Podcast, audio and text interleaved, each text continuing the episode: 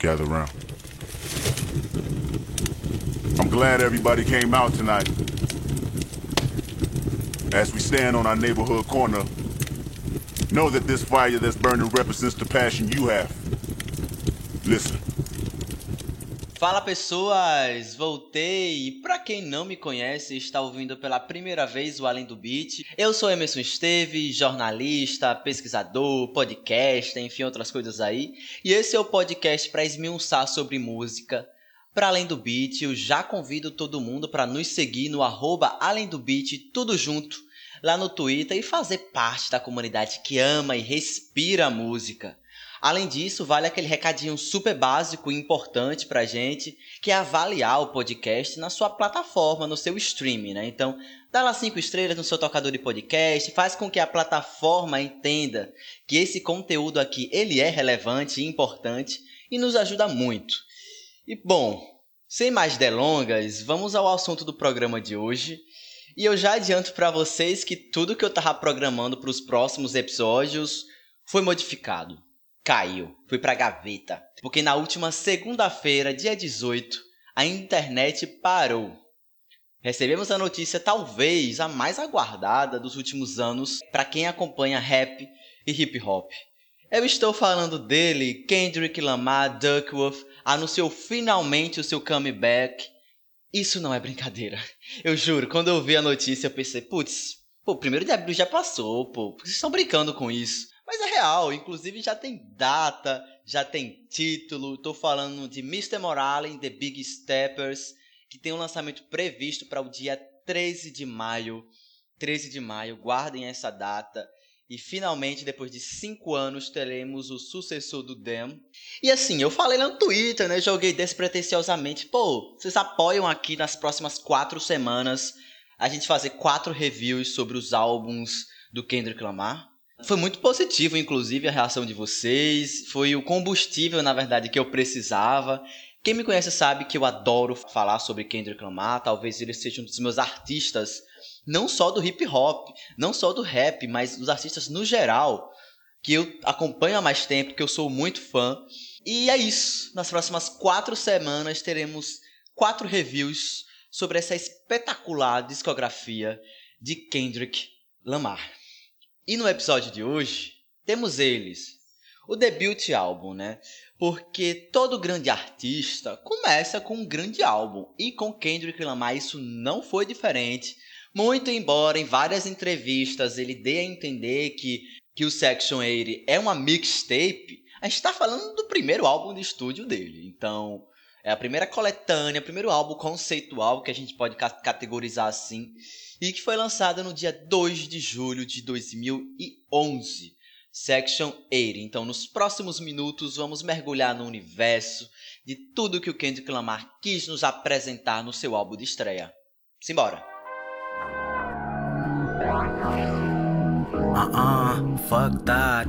Eight doobies to the face, fuck that. Twelve bottles in the case, nigga, fuck that. Two pills nigga, fuck that. Got a high tolerance. Bom, seguindo um roteiro que a gente já conversa de outras reviews, né? Eu acho que é importante a gente contextualizar primeiro quem é Kendrick Lamar na fila do pão. Eu sei que parece uma pergunta idiota, e é, Esteves, uma pergunta idiota. Em 2022, ela é. Mas em 2010, 2011, não era, porque o Section 80 ele é produzido de forma completamente independente ali entre 2010 e 2011 e no estourar do final da década de 2000 e no início da década de 2010, alguns nomes começavam a despontar na cena, e um deles era do Kendrick Lamar. Nascido em Compton, em Los Angeles, Estados Unidos, no dia 7 de junho de 1987, inclusive Guardem essa informação, a data do nascimento dele, 1987. O geminiano Kendrick Lamar começou a aparecer na cena em alguns circuitos ali de rap, principalmente em Los Angeles, né? Ali por volta do final da década de 2000. Ele foi promovido na época com diversas mixtapes que introduziram o nome de Lamar a um nicho bem específico de consumidor de música. E eu tô falando deles, os fiéis acompanhantes de blogs e sites especializados em rap. Fora os tipo Datpiff, Napster e aqueles sites que você usava ali para baixar sua música, que eu tô ligado, Mediafire, Mega Upload, Hookshare, enfim. A sua principal mixtape que antecedeu o Section 80, a Overly Dedicated de 2010, foi um sucesso estrondoso no mundial underground e chegou a quase bater um milhão de downloads nesses sites. Inclusive, pô, isso se relaciona diretamente com uma, uma abordagem que eu trouxe com vocês no episódio que eu trato sobre duração de música, tempo de canções e que eu falo que a forma de consumir e distribuir música nos anos 2000 ela muda completamente com a chegada da internet. Então a gente pode ver que o Kendrick também foi um dos beneficiados, né? Ele também estava nesse movimento de produzir e de distribuir sua música através da internet. E o fato, né, é que a maior parte dos primeiros fãs do Kendrick Lamar, ele foi, foram apresentados através da mixtape da Overly Dedicated, né? Aqui vamos chamar ela de OD, né, para abreviar. E aquilo era só um vislumbre do que poderíamos chamar e do que poderíamos ver Kendrick Lamar fazendo, né? King Kendrick Lamar não existia ainda mas ali eram os primeiros passos para isso se consolidar. Né? Em fevereiro de 2011, por exemplo, temos um marco importante para Kendrick. A tradicional e reconhecida revista especializada em hip hop, a XXL, divulgava sua lista de calouros, que na verdade é aquelas apostas que os sites faziam, ó, oh, acompanhe esses artistas que eles vão estourar nos próximos anos. Em 2011, o Kendrick Lamar foi capa dessa revista, foi capa dessa edição, ao lado de nomes como Mac Miller, YG, Mick Mill, entre outros. E se vocês forem ver a capa em que ele ele tá presente, é muito doido, que ele tá no centro. Ele tá numa posição super imponente assim e olhando para você. Enquanto todos os rappers ali da capa estão fazendo a gracinha, estão tentando se destacar, ele tá ciente de quem é, quem é ele e quem ele iria se tornar. Isso é muito doido. Inclusive, eu vou compartilhar com vocês essa, essa capa porque ela é muito emblemática. Inclusive, essa lista da XXL em anos anteriores tinha revelado nomes como B.O.B., Curry em 2009, em 2010 o próprio D. Cole. Então, esse era um caminho muito comum entre os artistas do gênero na época, né? Você cria esse público no underground, você roda por circuitos ali de hip hop e depois, quem sabe, você alça voos maiores de atingir uma mídia tradicional, revista, gravadora e tudo mais. Bom, e o Kendrick Lamar, já na época, ele tinha algo muito diferente, algo único, e era perceptível já na sua gênese. Apadrinhado por nomes como Dr. Dre, J-Rock e firmando parcerias já no seu início, com D. Cole e Drake, por exemplo, Lamar era um talento puro, bruto e que fugia muito do que era feito no rap mainstream da época. Vocês lembram bem o que estava bombando de rap mainstream na época, né? Eu só vou falar um nome, B.O.B. E, enfim, você tira a partir disso.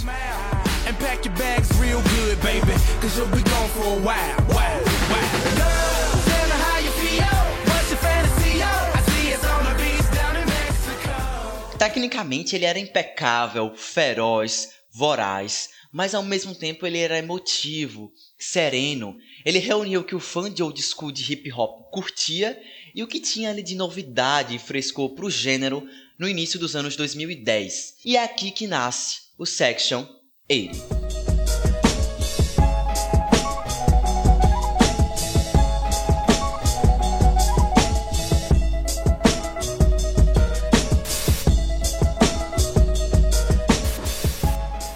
Simbora, então vamos mergulhar de cabeça no conceito, referências e no universo do Section 80. Assim, o que vamos ver é que o cara já foi muito fora da curva no seu início. Esse pode ser o primeiro trabalho, um primeiro trabalho oficial, vamos colocar assim, do Kendrick. E também pode simbolizar, a depender da sua ótica, né, seu último trabalho enquanto um plebeu.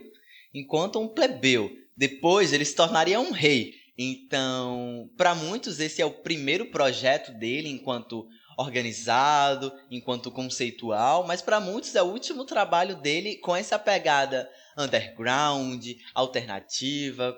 Enfim, escolham um adjetivo que vocês preferirem. O Section 80, né, ele foi comercializado e distribuído pela Top Dog Entertainment, a TDE, né? Vamos chamar aquela de TDE. E No Sexy Age, uh, o principal tema que o Kendrick vai trazer é os anos 80. Lembra que eu falei que 87, o ano de nascimento para ele era importante? Porque no Section 80, né, no primeiro disco dele, ele vai mergulhar nos bebês nascidos nos anos 80, né? Então ele vai trazer a atmosfera de conflitos da população negra e marginalizada que vivia sob a administração do presidente Ronald Reagan, que esteve à frente do poder ali entre 1981 em 1989, ou seja, toda a década dos anos 80, e ele também tenta captar as angústias, as angústias de toda uma geração fadada ao descaso público, à negligência, mas também ele vai tentar pincelar relacionamentos, as relações com as drogas, enfim, esses são os principais temas recorrentes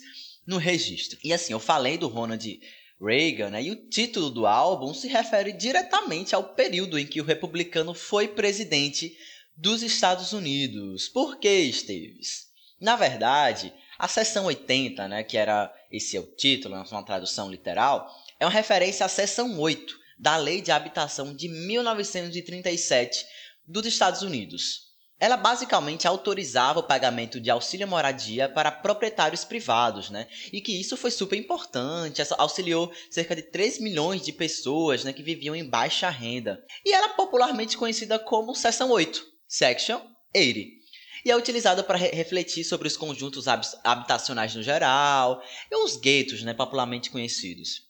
A questão é que em 1982, o Ronald Reagan ele cortou pela metade o financiamento do programa. Ele passou, inclusive, nos anos seguintes, né, um esforço tremendo para diminuir toda e qualquer assistência do governo no que tange a habitação para os pobres. Críticos e historiadores eles vão dizer que esse, essa fase, né, essa era Ronald Reagan, foi importante no sentido de aumentar as desigualdades entre ricos e pobres nos Estados Unidos. Então, essa é uma referência, essa é uma base é, estrutural que a gente pode perceber no Section 80. Política vai estar muito presente. Sonoramente, né, o Section 80 ele vai adentrar o estilo da costa oeste, de fazer hip hop. Então ele pode soar um pouco saudosista em alguns momentos, mas que por conta de parcerias do então desconhecidos TAT e o Soundwave, o projeto anda com suas próprias pernas, deixando de ser meramente uma homenagem aos old schools. Tanto em seu flow quanto em sua preferência por beats de jazz descontraídos, uma combinação que fez soar imperativo e sereno. É perceptível esse trânsito que ele faz entre o som produzido nos anos 80, no final dos anos 80 do hip hop, trazendo para o contemporâneo. Ele faz esse movimento muito bem, muito bem feito. Não soa, pô, esse som aqui a gente já viu. A gente já viu, mas tem um ar de frescor muito grande. Já em sua capa temos alguns traços da vida de Kendrick Lamar em Compton, né, sua cidade natal. E os vários itens que são tabus no mundo, que inclusive ele aborda durante todo o disco. Então, se você nesse momento abrir a capa do Section 80, você vai ver que existe preservativos ao lado de uma Bíblia, né? Que ele, ele, ele deu entrevista para o iTunes em 2012 falando que isso significava que até uma boa pessoa podia ceder aos seus pecados ocasionalmente, né? E se você olhar um pouquinho mais para trás, para o lado, você vai perceber dois livros que estão ali presentes, né? O primeiro deles significa A Arte da Sedução, de 2001, e o segundo deles é Virtualmente Você, Os Perigosos Poderes da Personalidade na Internet. Né? Aqui é tudo uma tradução literal que eu estou fazendo para não repetir, enfim, trechos em inglês a todo momento. E esse é livro também de 2001. E basicamente o que a gente pode interpretar disso, né? Ele vai falar que não apenas os preservativos, o sexo, eles configuravam tentações no mundo real. A internet por si só era. Então, esse é um conceito que se tornaria, que se tornaria familiar para o Kendrick nos seus projetos futuros. Pensa aí, como nós estamos ao mesmo tempo tentando nos encontrar, nosso eu, ao mesmo tempo que estamos sendo seduzidos por coisas externas. Bom, tem um álbum aí que viria na sequência, um pouquinho depois, que tem essa premissa muito escrachada e é uma obra-prima. Bom, para retratar esse contexto de pobreza, desassistência, desesperança, ele utiliza duas, duas personagens centrais no Section 80, né? Existe um cara que simbolizasse um líder ali, de um grupo de revolta. Na primeira faixa você percebe isso. E existem duas personagens que são introduzidas, a Tami e a Kish. Por isso que eu considero o Section 80 um álbum, né? O primeiro álbum. Ele é, ele é pensado desde a base com um conceito muito bem definido. Mais pra frente eu vou falar um pouquinho das inconsistências, mas em uma outra situação eu vou deixar um pouquinho mais pra frente essa conversa. Então, agora eu acho que é o momento da gente mergulhar na, na tracklist do Section 80 e ver o que o Kendrick Lamar reservou pra gente, o que é, quem é Tami, quem é Kisha, quem é esse líder, o que o Section 80 faz dessa relação dos anos 80 com os anos 2000, como isso se dá na prática e como esse projeto é o embrião de tudo que o Kendrick Lamar iria se tornar anos depois. Alright, here we go, third take.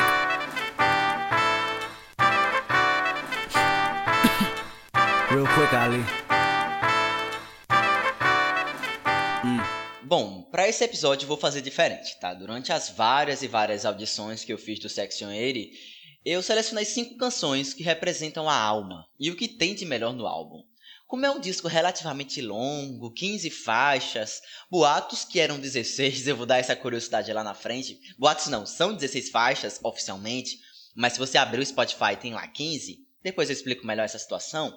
Eu achei um pouquinho mais plausível que a gente enfim, entendesse esse contexto do disco através de algumas canções que representassem bem o registro. Então, eu separei cinco músicas que o K-Dote deu o nome e que ela simboliza muito bem o que é o Section 80, qual é a temática que eles querem abraçar, quais são os personagens e tudo mais, né? Então, a primeira delas que eu selecionei, AD AD, que é uma canção uma das mais clássicas músicas de Kendrick Lamar, a gente pode colocar dessa forma. E aqui o rapper, né, ele vai versar sobre como é ter nascido ali no final dos anos 80 em meio à explosão do crack. Lembrando que o crack foi uma droga que teve uma penetrabilidade social absurda nos Estados Unidos nesse período e que era uma questão de saúde pública, mas lembrem, estávamos no governo Ronald Reagan. Essas questões foram totalmente negligenciadas. Então, em AD AD ele vai trazer isso à tona. Em uma das rimas, ele vai falar sobre como todo bebê que nasce na década, ele é um bebê crack. E aí é engraçado, engraçado não. É, o genial da situação é que você pode se perguntar, tá, mas a mãe do Kendrick, então, ela literalmente fumou crack e ele por isso era um bebê crack, ele não dá a entender isso. Pelo menos na música em si, em todo o álbum, ele não afirma isso categoricamente. Mas o que ele, o que ele tá tentando dizer ali é que independentemente de se sua mãe tenha usado ou não drogas, independente de sua raça e etnia, independente de onde você morasse, a epidemia de crack afetou o país como um todo, né? afetou os Estados Unidos como um todo. E muito por conta disso, e do presidente Ronald Reagan e suas políticas, entre aspas, de combate, né? Isso se tornou um, um fator transversal, ou seja, você não precisava necessariamente é, estar fumando ou ter sido, de, enfim, ter sido pais e mães que tinham fumado para ser atingido por essa epidemia. E nessa mesma canção, né, ele vai versar sobre como é ter pouco dinheiro, em como é viver e sobreviver com moradias de baixa renda e um fator interessante, né? ADHD em português é a famosa, né, o, o, transtorno, o TDAH, que é o transtorno de déficit de atenção e imperatividade. E aí, tá, mas qual relação direta do TDAH com drogas e tudo mais? Bom, é engraçado como nessa música ele vai soltar todo um conhecimento que ele tem sobre drogas, endorfinas, neurotransmissores e todas essas substâncias que agem no nosso sistema nervoso, né? E no caso do TDAH, né, elas auxiliam em muitos, né, alguma dessas substâncias no tratamento do transtorno, então faz com que os pensamentos fiquem mais pausados, é, essa, que esse turbilhão de, de, sentimentos e de pensamentos e de comportamentos ganhem um, um peso mais sereno. Então, essa é a relação que ele vai fazer com o TDAH e as drogas. Na melodia, a gente se sente extasiado. É uma viagem e é muito experimental. Eu acho que ele consegue transpor bem essa essa vibe, né, essa energia de alguém que tá com uma droga no corpo, né, agindo no sistema nervoso, e isso é transposto através do, dos beats, né? Eu acho eu acho isso muito massa, porque ao mesmo tempo que ele tá dentro ali de uma zona de conforto que é proposta pelo álbum, ele faz totalmente uma viagem por todo um percurso dos anos 80, do conscious hip hop. Inclusive, eu não sei vocês, aqui vai um papo entre nós. Eu ouvi essa música pela primeira vez, eu pensei, hum, ela tá me lembrando alguém. Eu ouvi pela segunda vez e eu pensei, putz, isso é muito um som que Mac Miller faria. Eu posso estar tá viajando, eu posso estar tá delirando, mas eu lembrei do Mac Miller na hora. Dando sequência à nossa lista privada aqui, nossa, nossa vamos considerar uma playlist que eu fiz dentro do Section 80, né? Eu destaco a sétima faixa da tracklist, que a Ronald Reagan era. E nessa música, né, como, ela, como eu introduzi lá no ADAD, ele vai se jogar de vez na questão dos anos 80, na nostalgia do hip hop, e seus versos vão falar muito sobre essa distopia de Compton, em que ao mesmo tempo que ele tá na nas boas listas das gangues, né? Aparentemente ele tem, tinha uma boa relação com, com as gangues que comandavam ali o local que ele morava. É um local de caos, sabe? É um local de efervescência, de explosão. Então, essa dicotomia está muito presente nessa música, né? E essa música tem a participação especial do AB Soul, que, enfim, engrandece demais a música e, e, o rap que ele vai trazer, né? Dialogando justamente entre Compton e as políticas ali podres, né, péssimas do Ronald Reagan dentro ali das comunidades mais pobres dos Estados Unidos, só torna essa canção ainda mais emblemática, poderosa, única e é mais uma música assim de clássicos do Kendrick Lamar que se você não ouviu, você tem que ouvir. Welcome to Vigilante 80, so don't you ask me. I'm hungry, my body's antsy. I rip through your fucking pantry. Peeling off like a Zanny, examine my orchestra. Granny said when I'm old enough, I'll be sure to be all I can be. You niggas Marcus can't be. Washed up, pussy fix your panties. I'm Mr. Marcus, you getting fucked, uh. Dando sequência, a terceira música que eu escolhi para definir o Section 80 eu trago Rigamores, né, que é uma música que ele vai falar sobre morte. Ele vai falar sobre negligência, ele vai falar sobre desassistência, e é uma música que te, carrega muita ironia, muitos sarcasmos, é uma letra que vai dialogar com, com esses temas, né? Com, com ao mesmo tempo que ele projeta ali uma sociedade que está com a pele, sabe, em processo de, de decomposição. Ele faz muitas essas analogias, né, com o corpo morto e tudo mais, como um cadáver. Tem um jazz magnífico nessa música. Tem um saxofone rimado ali, ó, que vai acompanhando a canção que você fica, putz, eu quero dançar, sabe? É, é uma música completamente foda e é uma das mais memoráveis. O clipe também eu super indico que vocês assistam. Inclusive tem umas histórias super massas de como ele conseguiu gravar naqueles cemitérios, em aqueles espaços tal. Então, lembrem, é o Kendrick aqui era um artista independente. A TDE era uma gravadora independente. Mesmo que mais pra frente eu vou falar, né? Houvessem sondagens ali da Interscope e tudo mais. Ele era totalmente independente. Então, desde gravação, mixagem, a pensar esses clipes. Inclusive, pô, os clipes é, eu vou comentar pro fim, porque é suco dos anos 2010, final dos anos 2000 e tudo mais. Dando sequência à nossa lista, as duas últimas músicas que eu escolhi para compor essa lista são as duas últimas da tracklist. Ironicamente, né? Coincidentemente, são as duas últimas, né? E eu estou falando de AB Souls Outro e High Power. A primeira é, tem o eBay Soul, né, que eu já falei que é uma participação fundamental nesse grupo. O eBay Soul é, um, é um, um, parceiro de longa data do Kendrick, desde esse início eles estão muito juntos.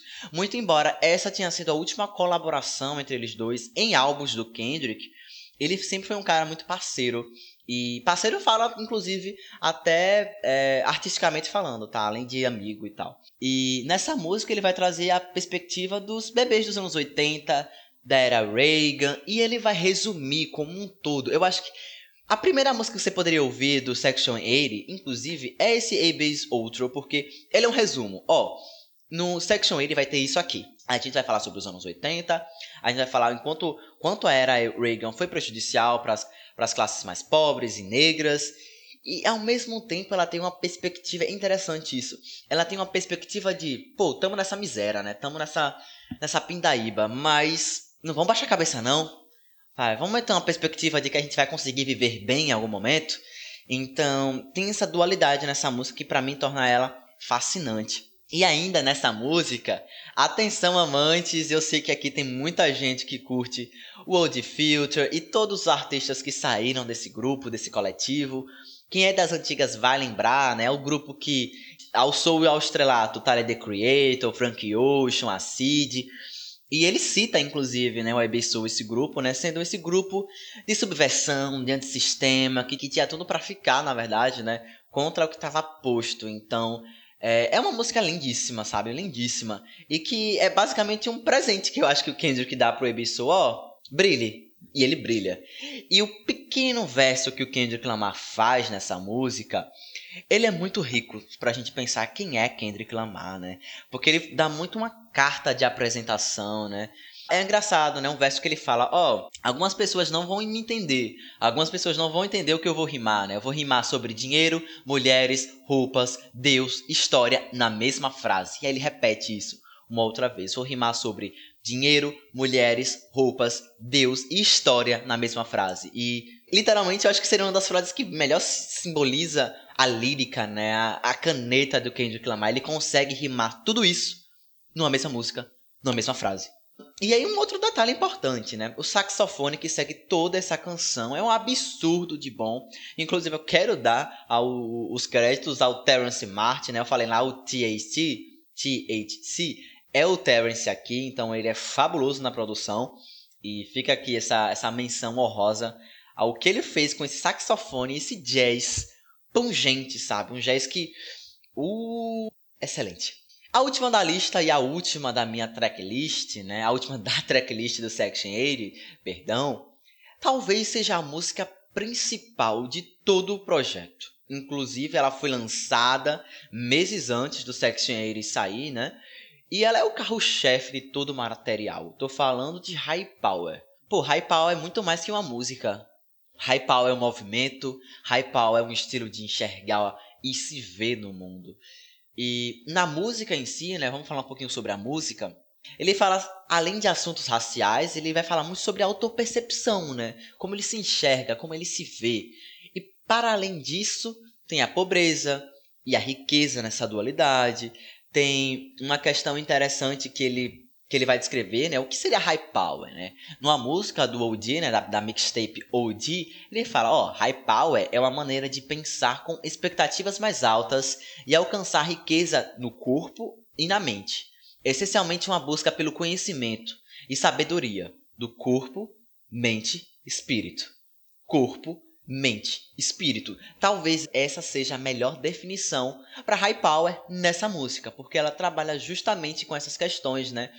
De corpo, mente, espírito. E tá aí uma curiosidade, aí vem uma, uma, uma percepção subjetiva, né? Quando eu vi essa música pela primeira vez, tem um tempinho, é, eu lembrei muito do Kanye West. Porque Kanye West tinha lançado My Beautiful Dark Twist Fantasy em 2010, e essa impressão que eu tive ela foi transposta, porque ele interpola a música do, do Kanye West, né? Ele vai interpolar ali a canção é, Swapel, de 2010, e ele é, essa canção tem um ar muito de grandiosidade, né? De apoteótico, de fazer com que a música seja realmente uma, uma obra de arte. E é isso que ele propõe em High Power e consegue fazer isso de forma primorosa. E para falar de High Power, eu tenho que falar também da produção do D. Cole, né? O D. Cole é um parceiro de longa data do Kendrick Lamar. É muito interessante que se tu pega a entrevista de fevereiro de 2011, tu vai ver o D. Cole falando, ó, oh, que, que eu e o Kendrick vamos fazer é para entrar pra história. A gente vai ter nossos nomes marcados na história. High Power vem aí e tal. E a produção do D. Cole é irretocável. Ele deu o nome e o sobrenome nessa música, então Sabe um trecho aí de High Power e, enfim, só enalteçam esse hino. Malcolm X put a hex on my future, someone catch me. I'm falling victim to a revolutionary song. The Serengeti's clone. Back to put you backstabbers back on your spinal bone. You slit your disc when I slit you my dish. You wanted to diss, but jumped on my dick. Então, caras, para muitos, o Section 80 ele nem é canônico, né? Vamos colocar aqui em termos mais práticos. Ele não é da Santíssima Trindade, dos três irmãos mais velhos que iriam vir depois, né? E por vezes, injustamente, ele é esquecido. Mas isso é muito injusto. Muito injusto. Porque, embora ali existam algumas inconsistências, lembrem, eu acho que é sempre bom contextualizar. Um cara tá surgindo na cena com seus 22, 23 anos, tem todo um percurso ali underground, mas cria já em seu primeiro projeto, né, sua primeira coletânea de músicas, um projeto autoral com sua assinatura, um projeto que já coloca o olho em todo mundo. Putz, esse é Kendrick Lamar, né? Boa, vou acompanhar. Óbvio que ele não tem como ser um projeto perfeito. Ele tem ali suas inconsistências e suas falhas. Por exemplo, tem uma música ali que envelheceu muito mal. Kisha Song. Se você ouvir essa música, você fica Kendrick, Kendrick, Kendrick hum, isso aqui não tá tão legal. Inclusive, boatos, não, boatos que já foram confirmados em entrevistas em alguns anos atrás, que Kisha Song era uma música pro Good Kid Mad City. Pro Good Kid Mad City. Mas que a abordagem que eles tinham era uma outra totalmente diferente. E cá entre nós, possivelmente era uma abordagem melhor. Mas enfim, é uma música que tem uma lírica complicada, problemática, enfim, eu não vou nem adentrar tanto, não é algo, oh meu Deus, o álbum é um lixo por conta disso, não é, não é, é só ali um, enfim, uma bola furada, uma bola murcha. E, por exemplo, tem algumas músicas que são mais fracas, né? Por exemplo, No Make Up é uma música tão enjoativa, caras, tão enjoativas. E essa é uma música que realmente tem uma pegada bem mais pop. Eu acho a voz do cantor que faz ali a, o refrão assim, quase que insuportável, com, com todo respeito. E é isso, sabe? Eu acho que até quando ele erra nesses momentos, eu relevo, sabe? Eu acho que é um momento que ele tinha para crescer dentro dele mesmo, por si só. Então, é um registro que ele vai apontar uma genialidade com margem e com muita margem para o desenvolvimento. Então, eu li algumas críticas que apontavam essa não superficialidade, mas esse trânsito um, constante entre vários gêneros, né? Você vai encontrar o jazz, o R&B, o hip hop das antigas, costa oeste, trap em alguns momentos e tudo mais. O pop também está presente em outras canções. E isso era apontado como algo negativo. Eu não vejo isso como algo negativo. Eu já vejo que pô, o Kendrick já tinha uma sofisticação, né, no olhar para produzir, né, para pensar a canção, que isso já estava desde o primeiro projeto dele. Então isso é espetacular. E assim, não é um disco óbvio, não é um disco descartável. Lembremos o que estava sendo feito ali por volta de 2009 e 2010, com exceção do My Beautiful Dark Twist Fantasy, porque ele é exceção. Mas todo o resto era um som muito datado da época, era um som muito descartável. Ele não fez isso no seu primeiro álbum. Não fez, ele poderia, mas não fez. E, cara, cá entre nós, para que existisse um Good Kid Mad City, um People Butterfly, um Damn, o Sexo Dinheiro precisava, o Kendrick ele precisava desse álbum, né, desse disco, para ele explorar todo o seu potencial, né? Tipo, inclusive nos erros. Eu acho que ele conta muito com isso. Eu acho que muito por conta disso ele rebaixa um pouco o Sexuarium a mixtape, mas eu discordo, sabe? Eu discordo. Caio, a audácia que eu tô tendo de discordar de quem declamar. Mas no sentido de ser já um álbum pensado com o início, meio e fim. Uma história que tem Kisha, tem a Tami, tem o, o, líder lá, que tem todo um, um, percurso ali de revolução, de revolta, de tamo na miséria, temos que mudar. Então, pô, essa é, é, a gênese, né? É a gênese de tudo. É a gênese de como o Kendrick Lamar iria se transformar no King Lamar. E um outro detalhe importante, pô, é muito interessante como ele não optou por um caminho puramente de ostentação, do niilismo, que, por exemplo, eram muito comuns ali à época das produções do Dr. Dre, por exemplo, que era uma, um grande padrinho que ele tinha. A gente não sabe mais ou menos qual era o nível de interferência que o, que o Dr. Dre tinha, mas ele era um nome super influente, então ele não captou isso na temática do álbum, né, em relação ao niilismo, ah, em relação à ostentação. Mas ao invés disso, ele foi, ele foi por um caminho muito mais é, denso, né? muito mais difícil em explorar essas dificuldades da existência, os efeitos das drogas, do materialismo, do sexo. E voltemos, né? Ele lançou isso quando ele tinha 24 anos, né? E se a gente volta um pouco no tempo, né? Teve a Dia Mixtape, teve esse passeio por por vários circuitos de hip hop. Ele chegou a ser Hyperman do J-Rock. É muito interessante quando você lê sobre tudo que estava acontecendo ali em 2011 e você fala e, e ele fala ah quero sair da sombra do J-Rock né porque ele chegou a ser o Hyperman do J-Rock e tal e hoje em dia tipo eles, a gente sabe que eles estão em locais muito diferentes, muito embora o J-Rock seja um puta artista. E assim, nessa época ele já tinha música com Lil Wayne, ele já tinha gravado é, música inclusive com Lil Wayne, tinha dedicado uma mixtape pro Lil Wayne, inclusive um detalhe interessante, né? Tem um vídeo que rola aí na internet de 2011 também. Ele tá no palco junto com o Dr. Dre, tem também o, o Snoop Dogg, e o Snoop Dogg, pô, enche o Kendrick Lamar de elogio. Não, ele vai ser o novo deus do rap. Ele vai ser o novo rei do rap. Ele é único, ele é diferente. E caras, o Kendrick se papocava de chorar. Ele chorava muito, muito. Aí eu lembrei só de da moça que ele fala é, dele ser geminiano com a lua em câncer. Eu só lembrei disso porque ele é muito chorão, sabe? Ele é muito sentimental nesse, nesse aspecto e eu respeito isso demais. E nesse momento ele já tava criando conexões ali com Drake, A$AP Rock. Por exemplo, o Drake é uma figura fundamental pra gente pensar esse início do Kendrick. Pô, é, eu tava lendo que para fazer esse episódio, né, sobre quais, quais eram as conexões que o Kendrick estava fazendo ali, com quais artistas ele estava flertando. E o Drake era um, uma pessoa importantíssima, sabe, para para ele, importantíssima. Inclusive, é, ele chegou a mandar todo o Section 80 pro Drake ouvir em primeira mão. Então ele viu a, a avaliação do Drake, o Drake falou: "Drop, tá massa, vai ser foda". E no final do ano, né, em novembro, ele estaria no segundo álbum de estúdio do Drake, né, no Take Care. Então, essa é uma parceria também super interessante pra gente perceber. Ah, e é isso, eu acho que o Section ele tá longe de ser uma obra-prima do Kendrick Lamar. Porque para outros rappers ele poderia ser o auge, viu? Mas para Kendrick Lamar, não. Para Kendrick Lamar, aquilo seria o início, seria a semente. O que iríamos ver em Good Kid, Mad City no próximo episódio dessa série é o que transformaria tudo. É o que ele roubaria a coroa para ele, é o que ele declamaria: "Eu eu cheguei, eu sou Kendrick Lamar, e me respeitem".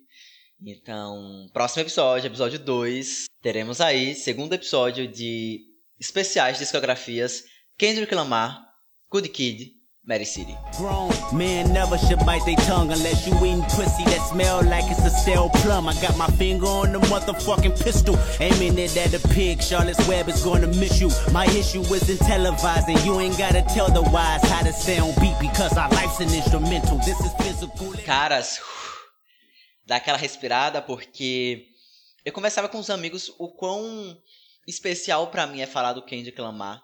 E já dessa início, né? Confesso para vocês que o, o Section 80 não foi o primeiro projeto que eu ouvi do Kendrick. Não foi o segundo projeto. Mas ele é um projeto que eu, eu guardo com carinho, assim, no sentido de... para tu chegar no topo, você tem que começar. E quando você já começa num dois, três degraus acima, isso já prova que você é único. E para mim o Section 80 é isso. E é muito doido você ver o Kendrick Lamar fazendo show pra 200 pessoas, 150 pessoas. Eu olhava, putz, é, é, hum. Até Kendrick passou por isso. Até o Kendrick. Pessoal, é isso, sabe? Acho que Estamos conversados por hoje, por agora. Eu quero ouvir vocês, né? Qual é a sua relação com Section 80? Eu tenho para mim que não é o álbum que vocês mais consomem, mais ouvem, mas é sim um disco que eu super indico para conhecer as bases de Kendrick Lamar, assim como é Overly Dedicated, enfim, assim como é os projetos que antecederam, né, o EP que saiu antes. Então, eu quero ouvir vocês, né? Eu quero ouvir suas músicas favoritas, impressões. Eu vou deixar tanto um espaço no Twitter para que vocês respondam. Se sintam à vontade. Vamos conversar sobre Kendrick Lamar. E nas próximas quatro semanas, nós iremos, já que no dia 13 de maio, 13 de maio, teremos som inédito do homem. 13 de maio. Semana que vem estamos de volta com Good Kid Mad City. Beijo pra vocês. Se cuidem. High power. E fui. So I won't sugarcoat it. You'll die from diabetes if these other niggas wrote it. And everything on TV just a figment of imagination. I don't want a plastic nation. Dread that like a Haitian. While you motherfuckers waiting, I'll be off the slave ship, building pyramids, writing my own hieroglyphs. Just call it shit high.